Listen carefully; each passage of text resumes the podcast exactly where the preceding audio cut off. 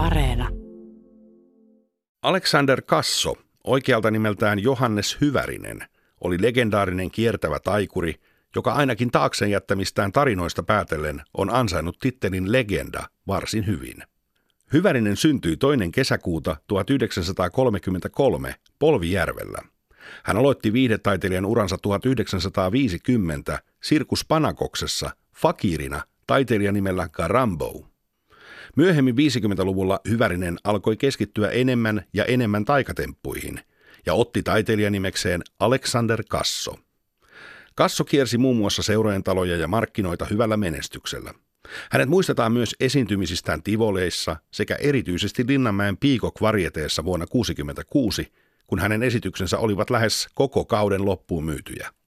Kuten legendojen tapauksessa aina, myös Alexander Kasson kuolemasta on useita tarinoita. Useista lähteistä tarkistettuna Kasso kuoli 13. marraskuuta 1976 Pyhäselällä keikkamatkalla esiintymisen jälkeen. Alkoholi näytteli sodan jälkeisen Suomen taiteilijapiireissä suurta osaa, eikä Alexander Kasso ollut poikkeus. Hän löi keikan jälkeen vetoa, että kykenee juomaan pullon viinaa yhdellä kulauksella. Kasso voitti vedon, mutta se maksoi hänen henkensä. Hänet löydettiin hetkeä myöhemmin kuolleena talon ulkopuolelta. Kasso oli kuollessaan vain 43-vuotias. Tämä on viimeinen keikka. Minä olen Pete Poskiparta ja mulla on vieraana tänään taikuri, taikurivälinen myyjä, ää, tuottaja ja kirjailija Markku Purho. Tervetuloa. Kiitos, kiitos. Sinä tunsit henkilökohtaisesti tämän jakson ää, merkkihenkilön, eli Alexander Kasson. Ää, miltä ajalta tuo, nuo muistot sinulla on? Tapasin Kasson ensimmäisen kerran Kotkan meripäivillä, olisiko se ollut vuonna 76, äh, anteeksi, siis 66. Ja tunsin sitten Kasson, kyllä hän kuoli sitten 76, niin sen sanotaan, että kymmenen vuoden ajan. Mä oon ollut mukana itse tässä äh, taikagenressä tuolta vuodesta 87 jotain ja olen kuullut paljon tarinoita sekä Reijo Salmisesta että Jukka Santasesta, tietysti Solmu Mäkelästä ja sinustakin aikanaan ja, ja näin poispäin, mutta Kassosta näitä tarinoita tuntuu olevan enemmän kuin teistä kaikista muista yhteensä. Kuinka paljon niistä tarinoista on totta ja kuinka paljon itse ruokittua tämmöistä legendaa? No osa tarinoista varmaan on vähän värittynyt vuosien aikana, mutta mä luulen, että kyllä niissä aika pitkälti on kuitenkin ihan täyttä totta niissä tarinoissa. Kassohan syntyi toinen kesäkuuta 1933 Martonvaarassa Polvijärvellä ja lapsia tässä perheessä oli peräti 14. Isä mm. oli metsätöissä ja Niinhän Kassonkin ensimmäiset työkokemukset oli varmaan metsä- ja uittotöissä, mutta sitten jo 15-vuotiaana niin hän lähti Helsinkiin ja meni sitten Arvo Kangasniemen ovelle, soitti ovikelloa, joka oli, Arvo oli tämmöinen sirkuksen omistaja, Sirkus Panakos oli tämä mm. sirkus ja tuota, Arvo otti sitten Kasson töihin ja hän oli fakiirina aloitti uransa. Hän muun muassa nieli miekkaa, jonka pituus oli 63 senttiä pituus määräytyi sillä tavalla, että kunnanlääkäri mittasi kuinka pitkä matka on mahalaukun pohjaa ja Kasso teetti itselleen sitten just semmoisen miekan, joka justiin justiin ja justiin mahtui sitten, ettei osunut mahalaukun pohjaan. Hmm. Mistä le- tämä taiteilijan nimi Alexander Kasso? Hän oli siis oikealta nimeltään Johannes Hyvärinen. Kyllä. Mutta mistä tämmöinen Alexander Kasso löytyy? Tiedätkö yhtään? Ee, no joo, sen verran hän esiintyi silloin Karambo, Fakiri Karambo nimellä – kun hän oli kolme vuotta sitten Kangasniemen sirkuksessa ja tota, sitten tota, 54 muistaakseni hän meni Huhtalan Makuaar-sirkukseen ja siellä Huhtalan ilmeisesti antoi sitten hänelle nimen Alexander Kasso. Tai se ainakin ilmestyi sitten siinä sirkuksessa ja sitten hän esiintyi jo taikurina. Mm. Ja siellä hän oli, siellä oli muun muassa samassa sirkuksessa Gentleman Jack, joka oli tämmöinen ruotsalainen – maailman kuulu taskuvaras ja muutakin kansainvälistä ohjelmaa, että Kasso varmaan siellä sai aika paljon oppia ja näki ja imi sitten itseensä vaikutteita näiltä suurilta taiteilijoilta. Tämä kyseinen jakso Alexander Kassosta on vähän niin kuin rajatapaus samalla lailla kuin tuossa ensimmäisellä kaudella oli Harry Houdini. Kasso ei varsinaisesti kuollut yleisön eteen, mutta tästä on vähän tarinoita. Jotkut sanoivat, että hän löytyi kuolleena tuota, asuntovaunusta ja toiset, että tämä on keikkamatkalla tapahtunut, mutta ilmeisesti vedonlyönti, viinapullon juominen oli se, mikä hänelle koitui kohtaloksi. Kyllä, joo. Se on siis 13. marraskuuta 1976. Ja tota, Pyhäselässä Kassa oli esiintymässä, se oli kaiketi jonkun kesämökillä, oli tämmöistä jonkun henkilön merkkipäivät. Kassa oli tehnyt esityksen siellä ja sitten esityksen jälkeen joku oli sitten tullut puhetta, että kuinka nopeasti tai pystyykö yhdellä huikalla juomaan koskenkorvapulloa. Kassoalan mestarina oli tempassut sen ja sitten siellä ilmeisesti yleisö ja muutkin paikalla olivat, olivat alkoholin vaikutuksen alasena ja kukaan ei sitten heti kiinnittänyt huomioon kassoa, joka oli jäänyt sitten tuonne sinne pihalle makaamaan ennen kuin sitten vasta huomattiin ja hän kuoli sitten alkoholimyrkytykseen.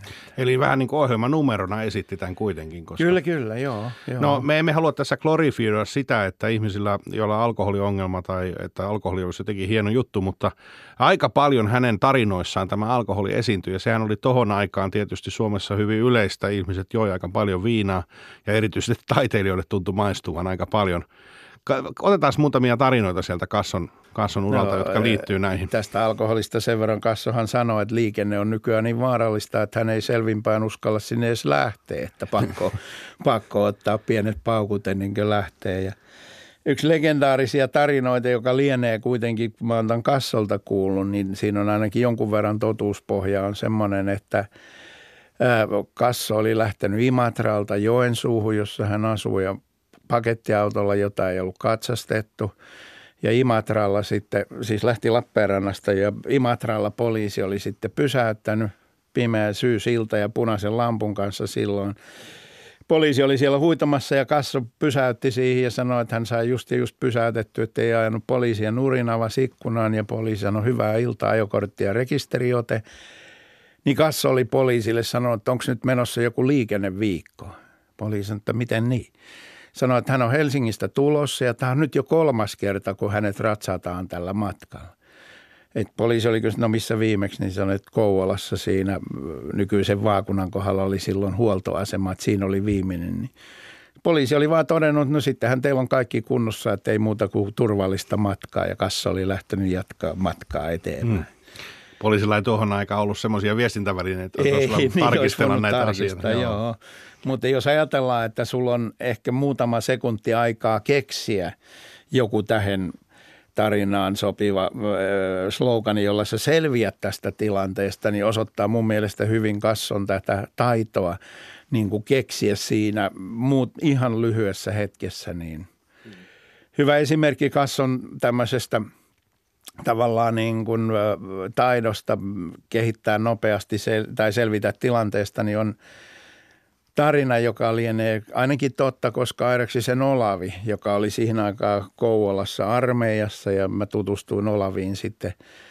Ja hän oli menossa Kuopioon junalla, Mikkelin asemalla, juna oli täynnä, Olavi oli siinä tavallaan vaunujen välikössä.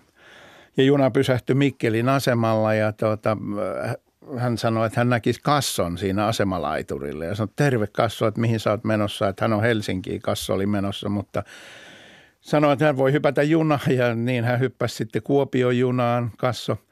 Ja siihen aikaan alkoholin nauttiminen junassa oli ehdottomasti kiellettyä. Ja jos konduktööri tuli, niin sehän otti pullot pois ja kaatoi viemäriin vessaan, joka meni suoraan raiteille sitten kaikki juomat. Ja – Olavi kertoo, että siinä sitten muutamat paukut otettiin sille, että toinen vahti aina, että ei tule konduktööriä, anna mennä. Mm. Mutta sitten kun siinä oli muutamat otettu, niin se tarkkaavaisuus tietenkin herpaantui ja yhdessä hetkessä sitten niin ovi aukeaa ja toi konduktööri sanoi, että Herra Jumala, teillähän on, että teillähän on viinapullo, että ei täällä saa ryypätä ja sanoi, että hän katsoi kassoa, niin kassolla oli käsi tälleen takin tässä liepeessä ja koskenkorvapullon korkki näkyi siinä. Ja kasso mm. sanoi, että, niin, että onko, missä on viinaa, että jos on, niin mielellään otettaisiin. konduktööri sanoi, että no teillähän näkyy pullo tuossa, että korkkihan näkyy. Niin Kasso oli, että niin, niin tämä on korkki, joo, että kai näitä korkkeja saat. Hän teki muutaman korkki, korkkitempun tässä just tuolle Olaville. Mm. Niin se oli lähtenyt konduktööri sitten ja Olavi sanoi, että ei hänkään huomannut, mihin se sen pullon laittoi. Sitten konduktööri mennyt, niin se oli takaa kaivannut vyön alta sen pullon, että eiköhän oteta taas. Eli temppu pelasti. Niin, siinä oli taikuri, joka hoiti tai käytti taikuutta ihan jokapäiväisessä elämässä. Kyllä, kyllä. Tuota, Kasson menestys varsinaisesti niin liittyy hyvin pitkälti tuonne Linnanmäkeen, Piikokin teatteriin. Mutta sitä ennenkin kyllä tapahtui jo. Hän esiintyi muun muassa muun muassa tuota markkinoilla ja seurojen talolla ja liittyi sitten taikurina Take Lehdon ja Arvo Anttosen musiikkiryhmään, joka ilmeisesti avasi hänelle tämmöisen uuden tien. Kyllä joo, Pohjois-Karjalassa. Mä luulen, että muutaman talven ajan sitten, kun hän oli kolme vuotta ollut tuolla Huhtalan sirkuksessa, niin sen jälkeen hän sitten kierteli tuolla lähinnä Itä-Suomessa ja, ja sitten kesällä markkinoita – ja kaikkea muuta. Ja sitten 66 vuonna hän oli Linnanmäen tuota, teatterihallissa koko kesän. Niin, hänestä käytetään tämmöistä titteliä usein kuin Tivoli-taikuri. Mitä se semmoinen niin tarkoittaa? No varmaan siihen aikaan näitä taikureita, jotka pääosin esiintyvät Tivolissa, niin kutsuttiin Tivolitaikureiksi. Ja Kassohan oli yksi näitä legendaarisia Tivolitaikureita – Misteri Nikestin ohella ja olihan siellä toki Solmu Mäkelä ja monet muutkin hmm. esiintyivät Tivolissa, mutta että ehkä Kasso oli, niin se oli hyvin kuvaava esimerkki Tivoli-taikurista. No niin, mulla on tässä edessäni kirja, joka on Sirkuselämää, suomalaisen, suomalainen sirkus kautta aikojen Eero Taivalsaaren teos. Ja sivulla 56 on äh, mainos, kun Kassohan oli myös hyvä mainosmies. Kyllä. Niin täällä on tämmöinen mainos, josta mä yritän nähdä nämä pienimmät myöskin. Tässä lukee, että nähkää suomalainen ihmemies, Alexander Kasso uusine tempauksineen. Riemujen kirjava kimara, huumoria, ihmeellisiä illuusionumeroita, yllätyksiä, salaperäiset itämaiset sauvat, Houdinin ihmeet ja käärmennarut, huipputason taikuritaitoa, viimeiset uutuudet, hauska tuokio perheen nuorimille, Tyhjästä voi nyhjästä, outoja ilmiöitä Kuikka Koposen ajoilta, korkeinta mannermaista luokkaa olevat manipulaatioesitykset ynnä muuta. Ja sitten lisänä tuokio naisille. Mikä tämä tuokio naisille mahtuu en, en tiedä, näin kasson esityksen monta kertaa, mutta en muistan tämän, kyllä tämän mainoslauseenkin sieltä, mutta en tiedä mitä se, ehkä se tarkoitti, hän taiko muutamia kukkia liinasta, että ehkä se tarkoitti sitten – se oli tämä tuokio naisille. Joo, sitten täällä on tämmöinen kuin suuri illusio, henkimaailman radiokauppias vuoden 65 sensaatio, ensi kertaa Suomessa. Häviävä radio. Joo. No niin, Kasso kyllä, kyllä. Riemua ja korkealla ja heitti sen ilmaa ja sanoi, että kun tuota meni ääni, niin menköön näkökin ja sitten se hävisi. Joo, mutta nämä mainoksissa siihen aikaan ei, ei tuota, niin kuin pihistelty, että niissä kerrottiin. kerrottiin Joo, jo. ehkä mieluummin sitten vähän reilumminkin, että Joo, mutta Kassohan oli, siis tässä puhuttiin nyt mannermaisen, miten, miten se nyt meni, korkeinta mannermaista luokkaa olivat manipulaattoriesitykset, niin tässä kirjassa nimenomaan mainitaan, että hän oli ihan kansainvälisen tason manipulaattori näissä numeroissaan, että, että niin kuin hänen savuken numeronsa, jossa hän loihti ja hävitti savukkeita, olivat ruotsalaisasiantuntijoiden mukaan maailman huippua. Keitä nämä ruotsalaisasiantuntijat oli? Tämä varmaan tapahtui silloin vuonna 7 70, kun oli Pohjoismaiden kongressi Helsingissä ja Kasso oli Tuomivaaran Timon kanssa siellä ja hän sitten siellä äh, jossain illanistujaisissa näytti näitä savukemanipulaatioita ja nämä ruotsalaiset taikurit sitten ihastu kyllä kovin tähän ja ihmetteli, että miten on mahdollista, että Suomesta löytyy tämmöinen kaveri. Hän teki siellä sitten tämmöisen hypnoosinumeron myöskin, että tota, Kasso hypnotisoi Tuomivaaran aivan jäykäksi, nosti hänet sitten olkapäälleen. Ja tämä tapahtui tuolla mm, kongressin illanvietto oli Lauttasaaressa poliisien majalla. Hmm. Ja siellähän oli tälle useita huoneita. Se oli tämmöinen niin kuin, tavallaan poliisien maja, jossa oli sitten monta huonetta ja niin hän sitten nosti Tuomivaaran olalle ja lähti kävelemään sinne eri huoneisiin ja jonkun oven kohdalla hän kömpästyi siihen ovella tuota, ja Tuomivaara rojahti lattialle. Ja ilmekkä ei värähtänyt Tuomivaaralla, kun hän kynnyksen kohdalla oli siinä pitkänä, niin Kasso nosti hänet vaan takaisin olkapäälle ja jatko matkaa ja hän kierti nämä kaikki huoneet läpi ja Timo oli aivan, aivan jäykkänä hypnoosissa. Joo, no sellaisia numeroita ei nykyään juurikaan näe. No harvemmin, harvemmin. Eikä tietysti nämä Kasson savukenumeroita ja hänellähän oli tämä niin. pallot suusta ja pienenevät kortit, ja, jotka hän oli ymmärtääkseni kaikki niin kuin itse kehittänyt, koska ei hänellä ollut tietoa. Hän puhui siitä savukenumerosta, että hän kuuli sirkuksessa, että joku tanskalainen oli taikonut palavia savukkeita ilmasta ja sitten hän vaan kokeili ja keksi ja teki siitä sitten omansa näköisen ja se oli, mä näin sen usean kertaa, se oli todella hyvä. Ja tämä on viimeinen keikka ja minä olen Pete Poskiparta ja mulla on vieraana tänään Markku Purho, taikuri, joka tunsi myös taikuri Alexander Kasson, josta olemme tässä puhuneet. Kasso oli legendaarinen Tivoli-taikuri tai kuten äh, sirkuselämää Eero Taivalsaaren kirjassa sanotaan kulkuri-taikuri. Eli hän liikkui hyvin paljon ja tuota, esiintyi eri puolilla Suomea ja myöskin jonkun verran vissiin ulkomailla. Hän menehtyi ei näyttämölle, mutta keikka matkalla tai keikka tilaisuudessa, miten tämän haluaa, haluaa tuota, ö, analysoida. Ja kyseessä oli tämmöinen vedonlyönti, että pystyykö joku vetämään viinapullon yhdellä, yhdellä huikalla ja se onnistui kyllä kassolta, mutta se maksoi sitten lopulta hänen henkensä. Hän oli elämäntavolta siis pohemi ja, ja myöhemmin alkoholisoitui. Vaikuttiko tämä alkoholin käyttö hänen työskentelynsä siis siinä määrin, että se olisi näkynyt myöskin näyttämällä?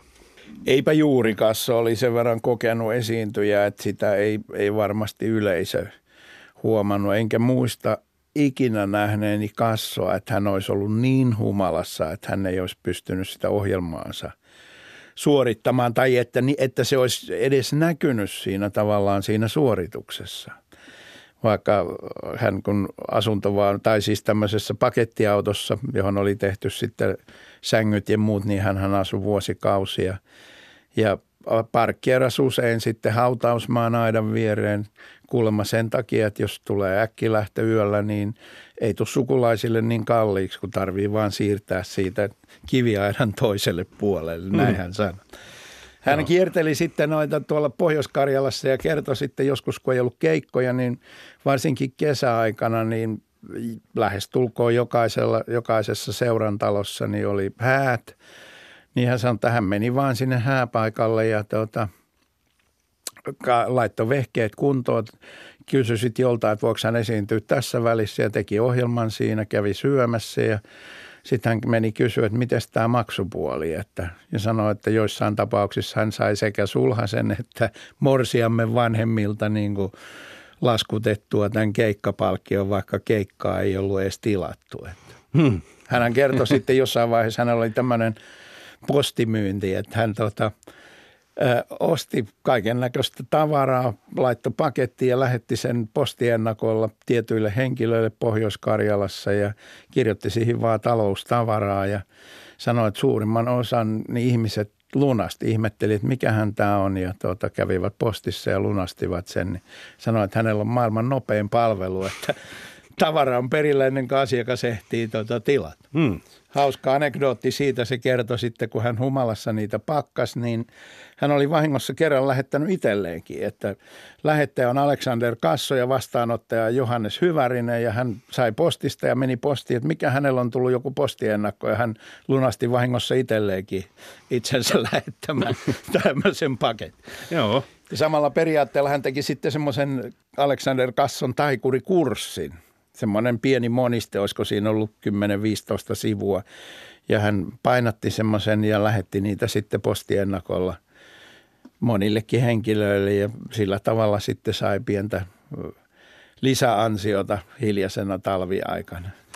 Mulla on edessäni tällä hetkellä yksi kuva, joka on vielä edelleen tästä samasta sirkuselämää kirjasta ja tässä on Kasso. Ja Kuvatekstissä sanotaan, että Kasso oli taikureiden aatelija, markkinataikuri, jolla oli pohjoiskarjalaisena verenperintönä luonnon väärät leuat. Joo.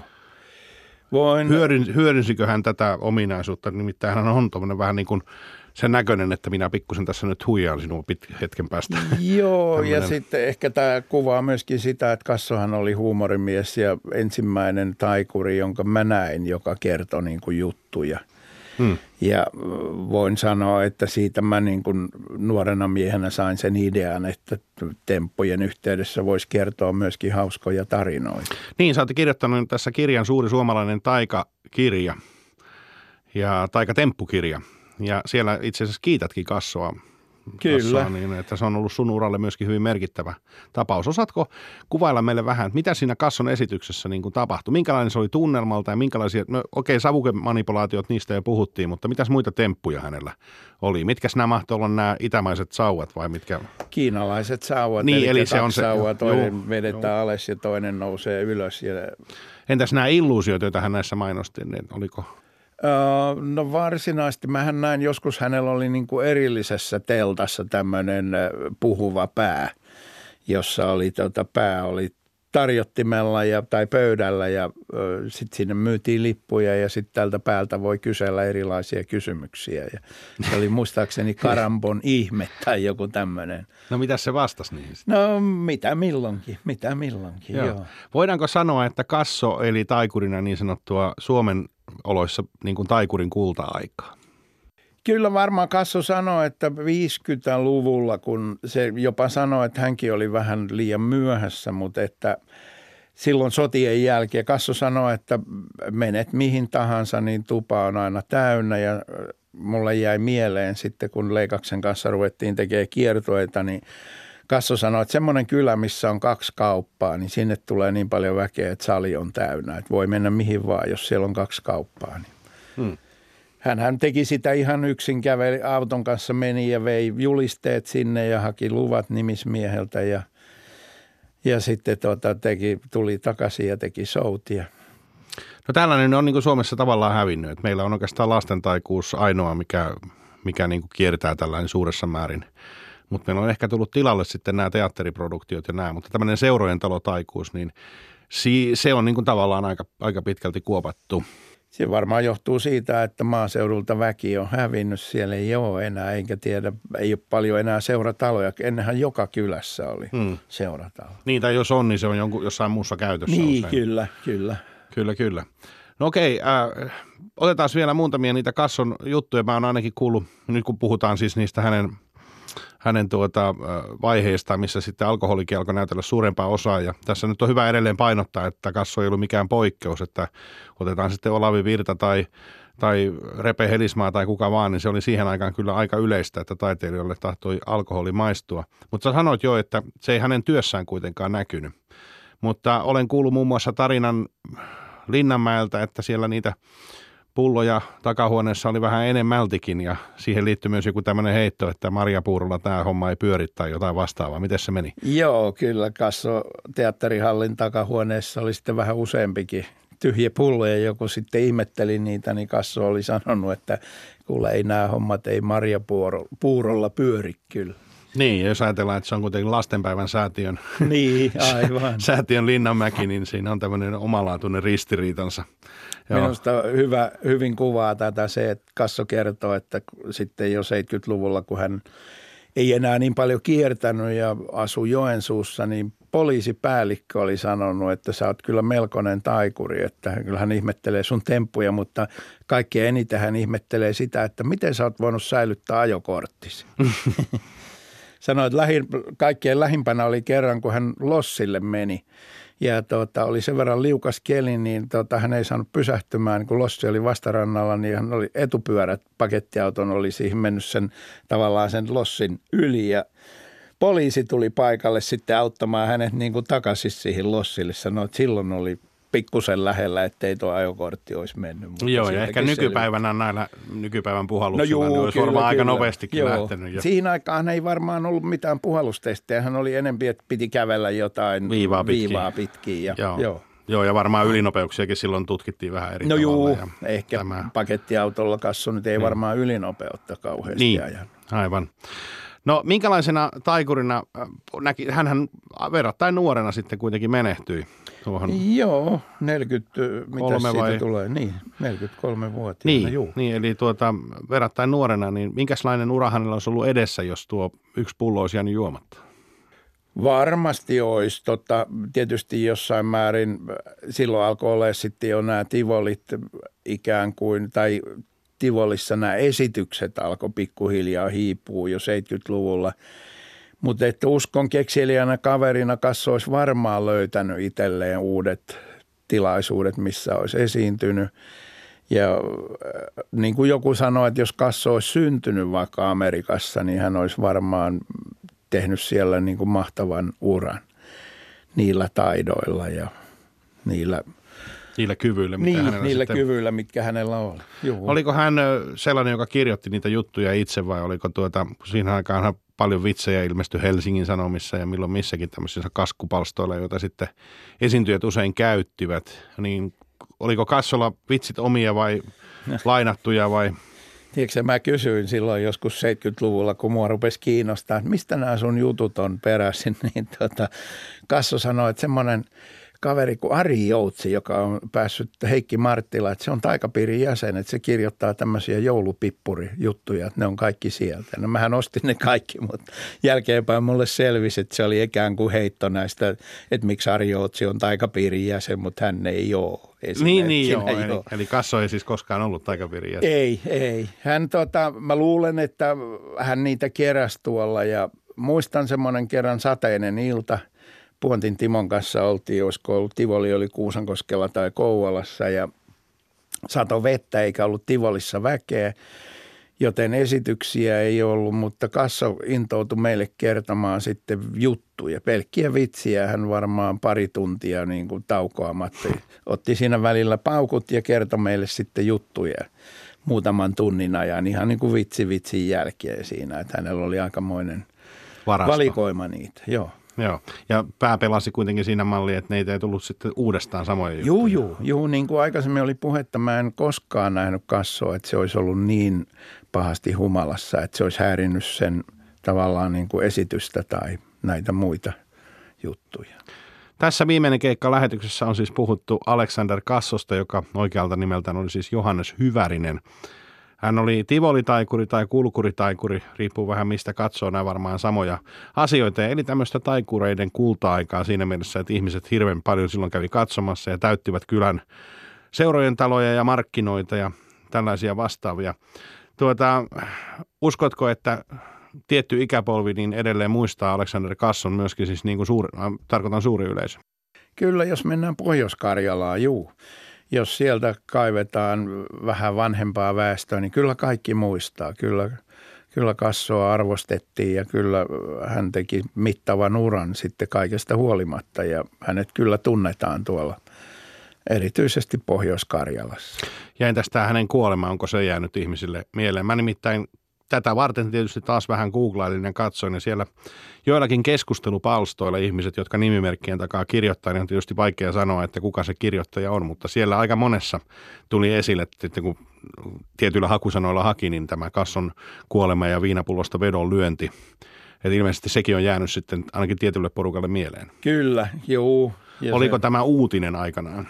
Se ei varmaan uutiskynnystä ainakaan niin kuin valtakunnan tasolla ylittänyt, mutta en tiedä sitä, että miten se uutisoitui sitten Pohjois-Karjalassa. Hmm. Ja varmasti tämä on tämmöinen suusta suuhun menetelmällä mennyt aika pitkälti eteenpäin, koska tuohan on tuon ajan taiteilijoissa niin tuommoinen jonkunnäköinen kunnia, jota kuolla tuolla lailla.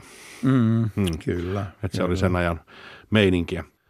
Jos mennään nykypäivän taiteilijoiden, muidenkin kuin taikureiden, sanotaan nyt kaikenlaisten kuplettilaulajien ja jonglöörien ja varieteen esiintyjien, pitäisi oppia jotain kassolta tai ottaa jotain häneltä, niin mitä sä, mitä sä toivoisit tai mitä sä katsoisit, että se voisi olla? Minusta ehkä kasson äh, tärkein tämmöinen piirre oli se positiivisuus. Jos ajatellaan, että hänen elämänsä ei varmaan ollut aina kovin positiivista, mutta mä en koskaan nähnyt kassoa huonolla tuulella tai kiukkusena. Hän aina löyti niin kuin asioista sen positiivisen puolen. Ja toinen pointti on se, että hän ehkä yksi harvoja taikureita, joka on pystynyt yhdistämään taikatemput niin kuin myöskin käytännön asioihin, käyttämään niitä taitojaan hyödyksi ihan normaali elämässä. Niin, kuten kerroit tuossa tuo juna-esimerkki vähän aikaisemmin. Esimerkkinä, joo. joo, joo. Kyllä. Tosin se on ehkä semmoinen, jota tänä päivänä sitä taitoa siihen No ei tarvita, juu, mutta joka joo, tapauksessa. Kyllä, kyllä. Okei, kiitoksia Markku Purho tästä Kiitos. tarinatuokiosta Aleksander Kassosta.